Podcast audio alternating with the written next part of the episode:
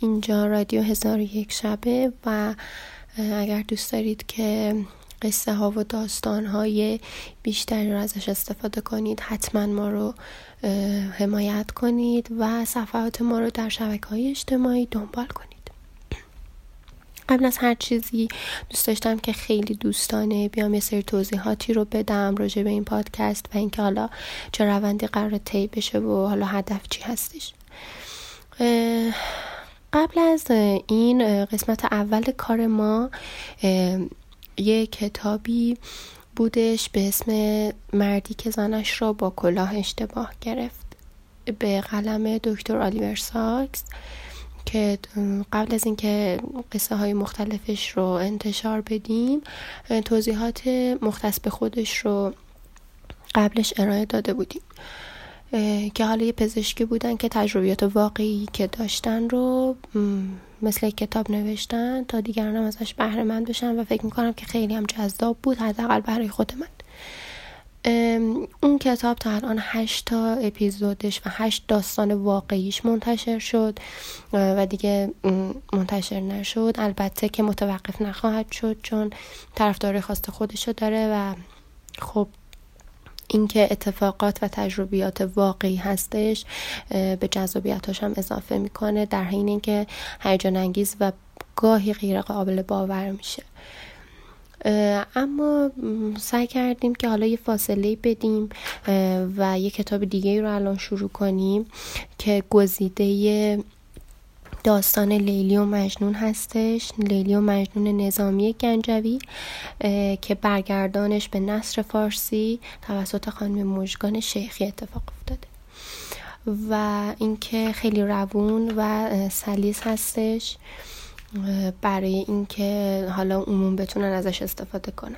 ما تصمیم گرفتیم که این کتاب رو به صورت صوتی در بیاریم تمام بخش هاش رو تا اینکه حالا برای عزیزانی که با کتاب صوتی راحت دارن و بیشتر بهش علاقه دارن در واقع اون دست عزیزان ازش استفاده کنن. حالا من در مورد کتاب یه سری توضیحاتی رو میدم درباره داستان لیلی و مجنون و حالا خود نظامی.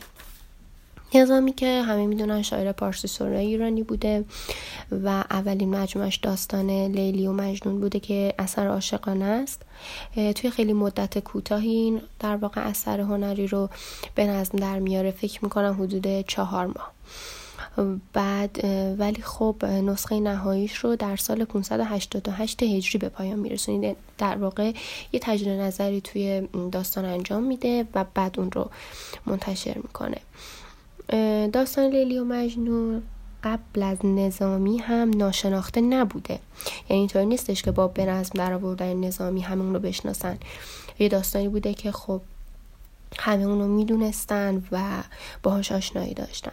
و در واقع توی خیلی از کتاب های ادبی مخصوصا به زبان عربی که قصه شیدایی قیس آمری نقل شده خیلی ازش در واقع یاد شده. حتی اشعاری رو که به قیس نسبت می‌دادن در مجموعه جمع شده و خب شاعرای ایرانی اونو برای شنوندگان خودشون نقل می‌کردن. رابعه بنت کب در واقع نخستین بانوی سخنور ایرانیه که نام این دوتا دلداده رو در واقع توی شعر فارسی آورده. رابعه در دوره سامانیان و همزمان با رودکی در واقع زندگی می‌کرده. و شعرش هم به این مضمونه که مگر چشم مجنون به ابرندر است که گل رنگ رخسار لیلی گرفت. اما خب رواج و شهرت داستان لیلی و مجنون بعد از انتشار منظومه نظامی بود. یعنی در واقع اون شهرت خاصی که پیدا کرد رو مدیون نظامیه.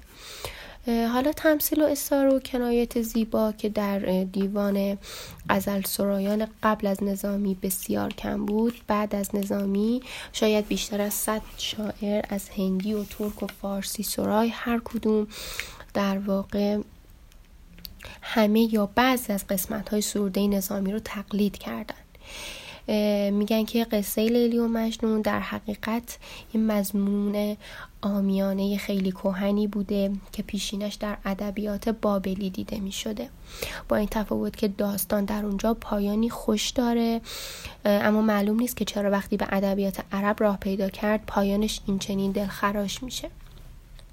انگار که ذوق و عاطفه ایرانی حیفش اومده که این دلدادگی و پاک بازی رو توی عشق بی جواب بذاره و خب سودی نداشته باشه. از این رو با تصرف در اصل داستان این دوتا عاشق رو عاقبت به خیر کرد. در واقع با بیان اینکه این با بیان این نکته خیلی مهم. در واقع می‌رسیم که شهرت لیلی و مجنون و مثل شدنشون در عشق و عاشقی در واقع از همت بلند شاعر ایرانی بوده. و اصلا این ایرانیا بودن که داستانی پراکنده و پاره پاره رو حالا تونستن یک پارچه بکنن و, و اونو به وحدتی برسونن. بهش انسجام ببخشن. نکته های لطیف در اون زیاد دیده میشه تا اینکه تا این داستان به این جایگاه برسه و در ادب فارسی به مرتبه بلند دست پیدا کنه. حالا هدف از برگردوندن این اثر بزرگ و شورانگیز آشنا ساختن خوانندگان جوان با یکی از شاهکارهای ادب فارسیه. اون هم با زبانی ساده و داستانی که کمی خلاصه شده و جنبه های داستانیش انسجام بیشتری گرفته. این در واقع یه مقدمه بود درباره داستان لیلی و مجنون و حالا چگونگی گردآوریش و اینا که امیدوارم مفید در واقع واقع شده باشه. این کتاب و داستان با حمایت شما عزیزان به پایان می‌رسه و اینکه امیدوارم که کمکمون کنین تا بتونیم کتاب بیشتری رو با هم جلو ببریم. کتابی که مردی که زنش رو با کلاه اشتباه گرفت همچنان در واقع منتشر خواهد شد و سعی می‌کنیم که حالا این دوتا داستان رو موازی پیش ببریم. اگر که خلالی در واقع ایجاد نشه و حالا بازخورد منفی دریافت نکنیم حالا در مورد اینکه درست نیست دو تا داستان کاملا متفاوت رو با هم پیش ببرید و حالا ذهنها رو آشفته نکنه. در واقع همه هدف ما اینه که شما راضی نگه داریم و ازتون می‌خوایم که هر چیزی که در واقع خوشحالتون می‌کنه و باعث میشه که در واقع احساس همزاد پنداری بیشتری بکنید با پادکست ما رو به همون بگید و از نظراتتون در راستای سازندگی استفاده بکنیم و انشاءالله که یه کار و پادکست خیلی مفیدی رو براتون ارائه بدیم. کتابای بیشتری حالا در انتظار این هستن که ما بریم سراغشون و برای شما منتشرشون بکنیم اگر که دوست داشته باشید. در آخر اینکه باز هم میگم خوشحال میشم ما رو حمایت کنید و اینکه حتما نظراتتون رو به ما بگید و انتقاداتون رو هم بگید. برای اینکه ما دوست داریم پیشرفت کنیم و شما راضی نگه داریم. خیلی ازتون ممنونم و ممنون که ما رو حمایت می‌کنید.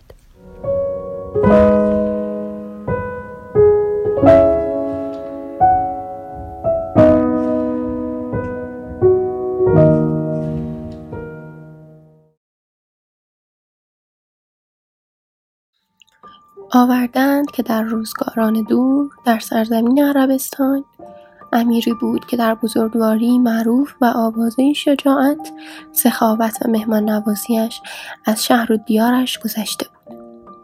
سفرش همواره گسترده بود و هیچ نیازمندی از در خانهاش ناامید باز نمیگشت. امیر در اداره امور قبیلهاش استاد بود و منطقه حکومتش در میان اقوام عرب از آبادترین مناطق بود. قبیله او خوشنام، مرفه و راحت روزگار میگذراندند. اما در کنار این همه خوشبختی و رفاه امیر از غمی بزرگ در رنج بود. او به سالهای پیری قدم گذاشته بود در حالی که هنوز پسری نداشت تا به وجود او آرامش گیرد و این قدرت و حشمت را وارث باشد.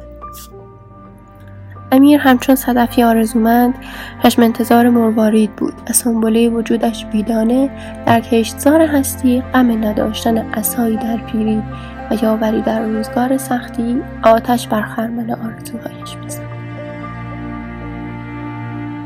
برای رسیدن به این آرزو امیر نظرها کرد. فقیران را درمها بخشید یتیمان را نوازش کرد و در راه ماندگان را توشه سفر داد. سالهای زیادی از عمر امیر در نظر و نیاز سپری شد تا اینکه خدای بزرگ در مقابل آن همه نیکی انتظار و زاری امیر مرواردی به او عطا کرد و سنبله وجودش را دانه ای بخشید. نورست گلی چو ناز خندان چنار و چه هزار چندان. روشن گوهری ز تابناکی شب روز کنه سرای خاکی. این نوزاد گلچهره و گلگونگونه به سان گوهری تابناک شبهای تار امیر را روشنی بخشید دل او از دیدن روی زیبای فرزند مهمان سرای شادی شد. امیر سخاوتمندانه در خزانه را گشود بذل کرم کرد و درمهای فراوان بخشید. تا مدتها در خانهاش به روی همه باز بود و سفرهاش همواره گسترده دستور امیر کودک دلبندش را به دامن دایه مهربان سپردند تا نهال وجود کودک را با شیره جان آبیاری کنند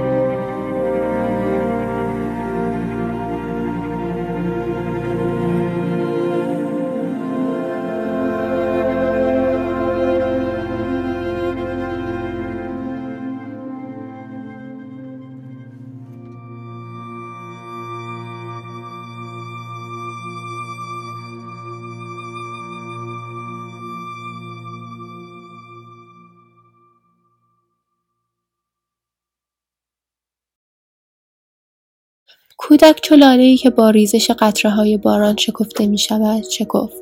برآمد و هر روز رعناتر و زیباتر گشت. دایه مهربان با وفا و نیک سرشت بود. گوشت و پوست کودک با خوردن شیر دایه از همان آغاز با عشق و مهر و وفا درآمیخت. گویا هر قطره شیر دایه کلمه ای از عشق و مهر بود که در روح او ثبت می‌شد و بر لوح وجود او حک می گشت. بیش از دو هفته از تولد نوزاد نگذشته بود که زیبایی چهرهش از ماه شب چهارده نیز بیش گرفت. از این روی کودک را قیس هنری نامیدند.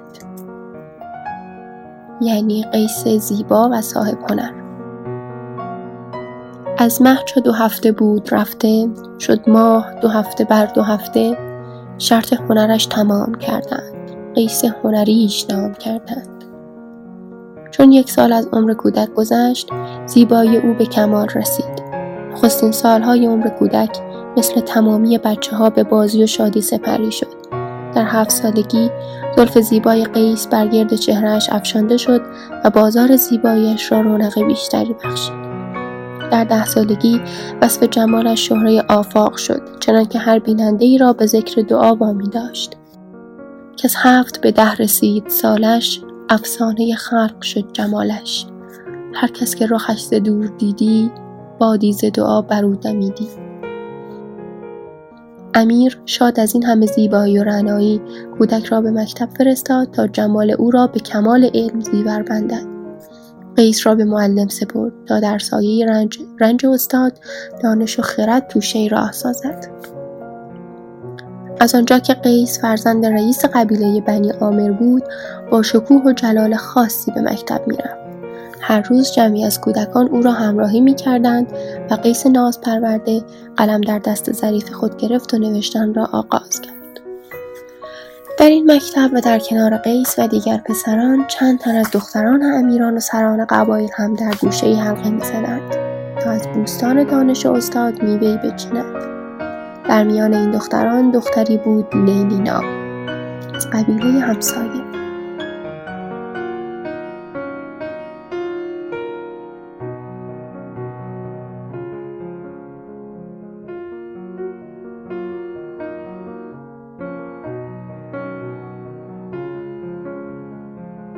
لیلی روی زیبا اندامی موزون و قامتی به رنایی سرو داشت.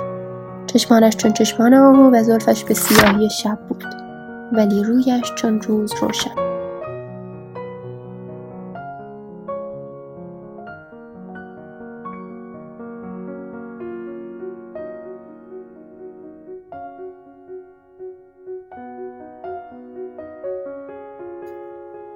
آراست لعبتی چو ماهی چون سرو سهی نظارگاهی.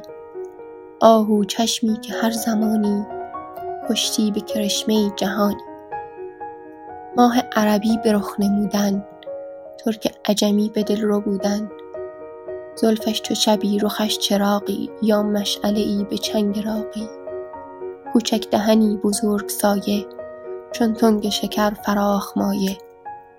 شکر شکنی به هر چه خواهی لشکر شکن از شکر چه خواهی. محبوبه بیت زندگانی شه بیت قصیده جوانی. سرمه چشمان لیلی و گلگونه صورتش هنر نقاش خلقت بود. چهرهش چون باقی پرجلوه بود و در صورتش در میان گیسوان سیاهش چون مشعل فروزانی در دل تیره شب راهنمای گمشدگان بود. در هر دلی از هواش میلی گیسوش چو لیل و نام لیلی. دهان کوچکش خزانه شکر و شیرینی بود و زیباییش شکن نه که لشکر شکن بود. خورشید وجود لیلی در چشم قیس چون شاه به یک غزل جلوهگر شد و مهرش در دل او آتشی به پا کرد. مرغ دل لیلی نیز در آسمان اشتیاق قیس پرواز کرد و این محبت همگام با بالیدن آن درشت کرد و بالنده تر شد. عشق دوره نوجوانی در جان ناپخته آن دو رخنه کرد و پیمانه وجودشان را از این شراب خام لبریز شد. مستی اولین پیمانه شراب گیج کننده است و سخت. بر زمین قلتیدن آن که هرگز زانو بر زمین نزده سخت است اما اسارت در بندهای زرین اولین عشق از آن هم سختتر است. این دام سختترین دام هاست. چون آتش عشق شعله کشید لیلی و قیس را تا به حساب و مشق نماند. آنها کتاب زندگی را گشودند و حدیث مهرورزی را خواندند. دوستانشان به فراگیری علم حساب مشغول بودند و های جدید فرا می گرفتند ولی آن دو دل داده لغتی غیر از عشق نمی آموختند. یاران به حساب علم خانی ایشان به حساب مهربانی. یاران سخن از لغت سرشتند ایشان لغتی دگر نوشتند. یاران برقیز علم خواندند ایشان نفسی به عشق راندند. یاران صفت فعال گفتند ایشان همه حسب حال گفتند. یاران به شمار پیش بودند ایشان به شمار خیش هر روز صبح آنگاه که آسمان ترنج طلایی خورشید را در بر می گرفت لیلی و مجنون به مکتب می رفتند. اما به جای درس و مشق غرق در عالم خیال می شدند. لیلی بانگ چشم به دهان استاد می دوخت اما با حرکات ظریف و دخترانش قیس را روانه وادی حیرت می کرد. پرنده خیال او را با زنجیر گیسوی خود اسیر می کرد و شمع وجود این ناز پرورده را با آتش عشق خود می سوزند.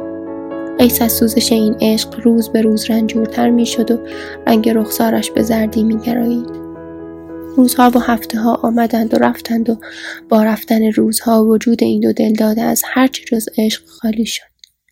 وجودشان پر از عشق بود. عشقی همه لطف و صفا که به مسلحت ها نمی اندیشید. و از رسوایی ترس نداشت.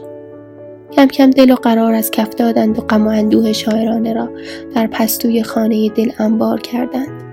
از آنجا که عالم عشق را هجابی نیست پرده از راز محبت این دو کنار رفت و دوست و دشمن را از این عشق حرفا زدند و آن را افشا کردند. چیزی نگذشت که قصه لیلی و قیس آشنای هر کوی و برزن شد. و چون چشمه جاری گشت و دلهای تشنه افراد هر قبیله ای را سیراب کرد. و از آنجا که هر خوشبختی آشکاری آسیب پذیر است. و گنجی که پنهان نباشد زود قارت می شود دستهای قارتگران و یقما دراز شد. آنها با همه سعی و تلاششان ندوانستند از برملا شدن رازشان جلوگیری کنند. در عشق شکیب کی کند سود؟ خورشید به گل نشایدند. چشمی به هزار غمزه غماز در پرده نهفته چون بود راز. زلفی به هزار حلق زنجیر جز شیفته دل شدن چه تدبیر. پرده صبر و شکیبایی را بر ذریح عشق نمی‌توان آویخت و روشنی خورشید را در پشت دیواری از گل نمی‌توان مخفی کرد. چشم عاشق خود افشاگر است و زلف هزار چین معشوق نمایانگر دام.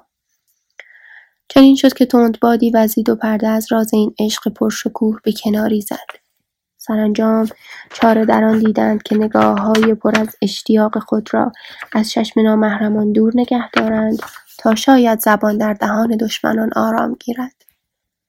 اما قیس شیفته و عاشق تر از آن بود که پرده پوشی کند.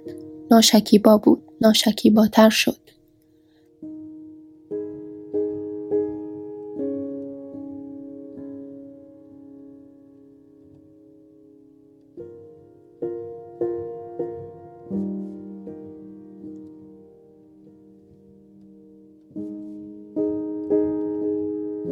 کسانی که از درد عشق آگاهی نداشتند و تا آن روز به چنین دامی نیفتاده بودند های قیس را نشانه جنون او دانستند و مجنونش نامیدند. کم کم کار به جایی رسید که آوازه جنون قیس بالا گرفت و او را از دیدار لیلی منع کردند. پیران قبیله اعتقاد داشتند همانطور که اگر دیوانه ای به ماه نگاه کند جنونش بیشتر می شود مجنون عاشق هم اگر به لیلی نگاه کند جنونش شدت خواهد گرفت. جنجال و هیاهو در این باب بالا گرفت و دوران خوشبختی مجنون به پایان رسید. دیگر روزها و هفته ها می آمدند و اما او نمی توانست لیلی را ببیند. از این جدایی لیلی هم دردمند و گرفتار شد. او نیز در فراغ مجنون میسوخت. لیلی میگریست و مجنون در سیلاب اشک بوته می‌خورد.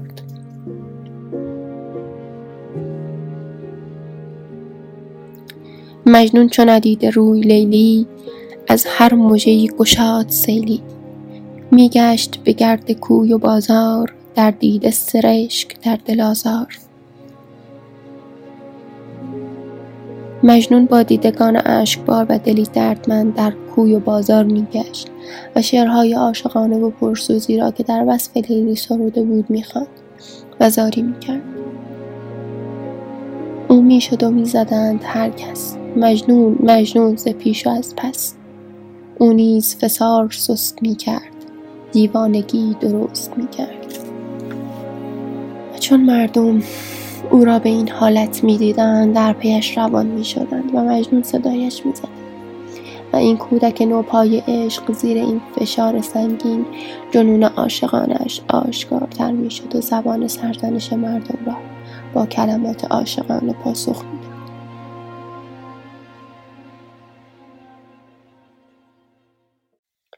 خون جگرش به رخ برآمد از دل بگذشت و بر سر آمد.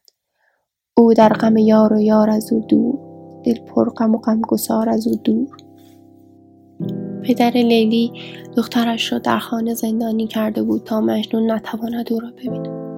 مجنون هم درس و مکتب را رها کرده بود و از صبح تا شب در کوچه های محله لیلی میگشت تا شاید بتواند برای لحظه لیلی را ببیند. مجنون به حرف هیچ کس توجهی نداشت. از خواب و خوراک افتاده بود و سراپا برهنه. تنها با لنگی که به کمر بسته بود در کوچه ها میگشت گاهی نیز از شدت قصه سر به بیابان میگذاشت گاهی شبهای تاریک به محله لیلی میآمد و مخفیانه به خانه پدر لیلی نزدیک می‌شد و در دیوار آن خانه را میبوسید و بوی لیلی را از آن خاک و چوب میجست لیلی نیز بوی مجنون را حس می‌کرد ولی کاری از دستش بر نمی توانست از زندانش بیرون بیاید. تنها کاری که می‌کرد این بود که ایمانش به این عشق و صداقت آن بیشتر می‌شد. مجنون هر بار که می‌خواست به محله لیلی برود مثل باد شمال سرعت می‌گرفت و تند می‌رفت. ولی هنگام برگشت افتان و خیزان راه میپیمود. گویی در خارستانی قدم برمیدارد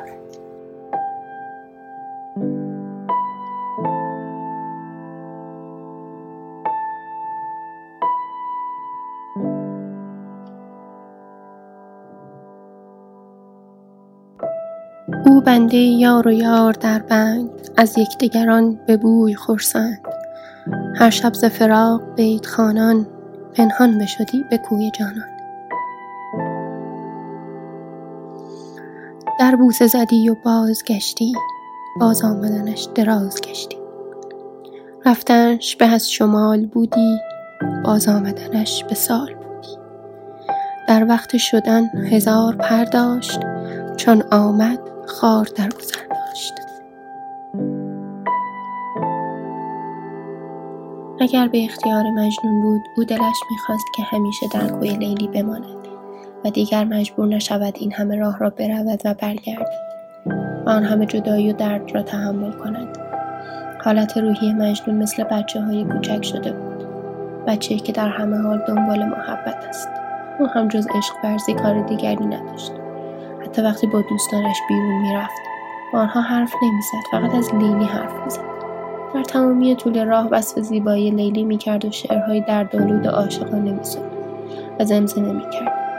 گوشش جز از لیلی چیزی نمیشنید و, و زبانش جز از لیلی حرفی نمی‌زد. با آن دو سیار هر سهرگاه رفتی به تواف کویان ماه. بیرون حساب نام لیلی با هیچ سخن نداشت میلی. هر کس که جز این سخن گشادی نشنیدی و پاسخش ندادی. رسم روزگار این است که بزرگان و بزرگزادگان دست درماندگان را بگیرند و آنان را یاری نمایند. ولی حالا مجنون امیرزاده خود درمانده و گرفتار بود و محتاج کمک به یاری دیگران. او در بند عشق لیلی گرفتار شده بود و این آتش عشق روز به روز شعله ورتر می‌شد. سختگیری پدرش و حرفهای مردم درد و رنج او را بیشتر می کرد. او چاره جزی نمی‌دید که از شدت قصه سر به بیابان نشت بگذارد. و افتان خیزان بالای کوه برود و باز هم در وصف لیلی شعر بخواند و خاک روی خود را با اشک چشم بشوید. گاهی هم از باد شمال می‌خواست که پیغامش را به لیلی برساند و به او بگوید که مجنون به خاطر تو آواره کوه و بیابان شده است. تو نیز حرفی بزن. چیزی بگو و پیغامی بفرست. مجنون فریاد می‌زد. ای باد سبا حالا که من نمی‌توانم دلدارم و آرام جانم لیلی را ببینم. به او بگو که مجنون از غم دوری تو اما دردش را به خاک زمین می‌گوید. تو نیز اگر پیغامی داری مشتی خاک بردار و بفرست که پیش من یادگار بماند. به او بگو که اگر آتش عشقت مرا گرم نمی کرد و زندگی نمی بخشید غم دوریت همچون سیلی مرا از جای می‌کند و همراه خود می‌برد. ای لیلی اگر اشک چشمانم یاریم نمی‌کرد آتش دل تمام وجودم را میسوزاند و خاکستر می‌کرد. گر آتش عشق تو نبودی سیلاب غمت مرا رو بودی. بر آب دو دیده نیستی یار دل سوختی آتش غمت زار. ای باد سبا به لیلی بگو که تو شمع فروزان زندگی منی و من پروانه ای هستم که گرد تو میچرخم. از خود دورم نکن. ای کسی که یاد تو و نام تو قلب مرا چاک چاک کرده است. کاش مرهمی برایم میفرستادی تا تسلی بخش دل دردمندم باشد و به روح آزردم نشاط و سلامتی بخشد. ای شمع نهان خانه جان پروانه خیش را مرنجان. ای درد و غم تو راحت دل هم مرهم و هم جراحت دل. بند است لب تو گر توانی از وی قدری به من رسانی. مجنون اینها را گفت و بعد به طرف خانه خود به راه افتاد. ولی روز بعد هنوز خورشید چهره درخشانش را به عالمیان نشان نداده بود که مجنون مثل همیشه از خانه بیرون آمد. باز هم قرار و نارام بود. این بار دوستان او هم همراهش شدند. دوستانی که مثل او عاشق و نارام بودند. آنها دوان دوان با چهره هایی برافروخته سرود میخواندند و به طرف محله لیلی میدویدند. مجنون تمام راه شعر می‌خواند و با لیلی درد دل می‌کرد. او سراپا آتش و درد بود. لیلی چه سخن پریوشی بود. مجنون چه حکایت آتشی بود. لیلی سمن خزان ندیده مجنون چمن خزان رسیده. لیلی به کرشمه زلف بر دوش مجنون به وفاش حلقه در گوش.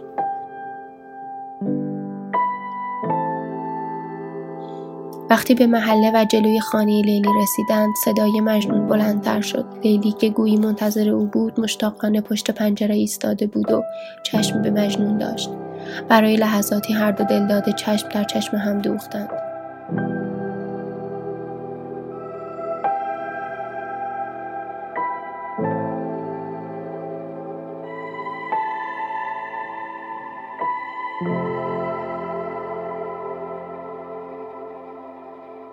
لیلی سر زلف شانه می کرد. مجنون دور اشک دانه می کرد. لیلی می مشک بود در دست. مجنون نز می ز می است.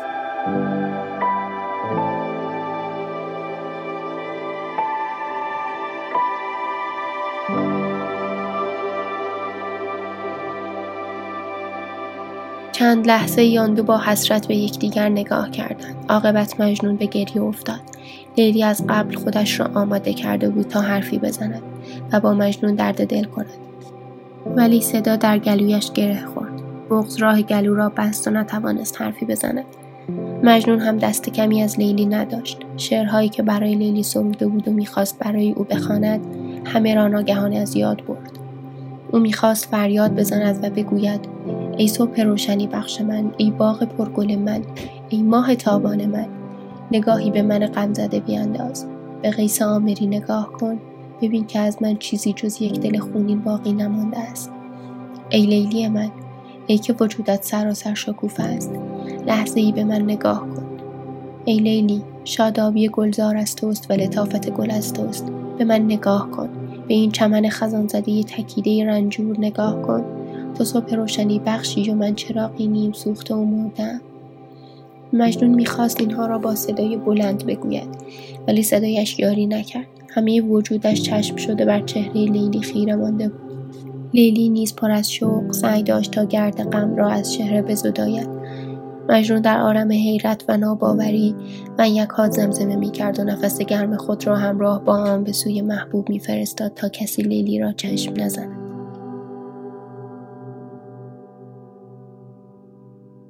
با اینکه مجنون از دور به لیلی نگاه می‌کرد و لیلی نمی‌توانست حرفی بزند و چیزی بگوید ولی نگهبانان قصر پدر لیلی مجنون را دیدند و همانطور که پدر لیلی دستور داده بود دایه او را خبر کردند.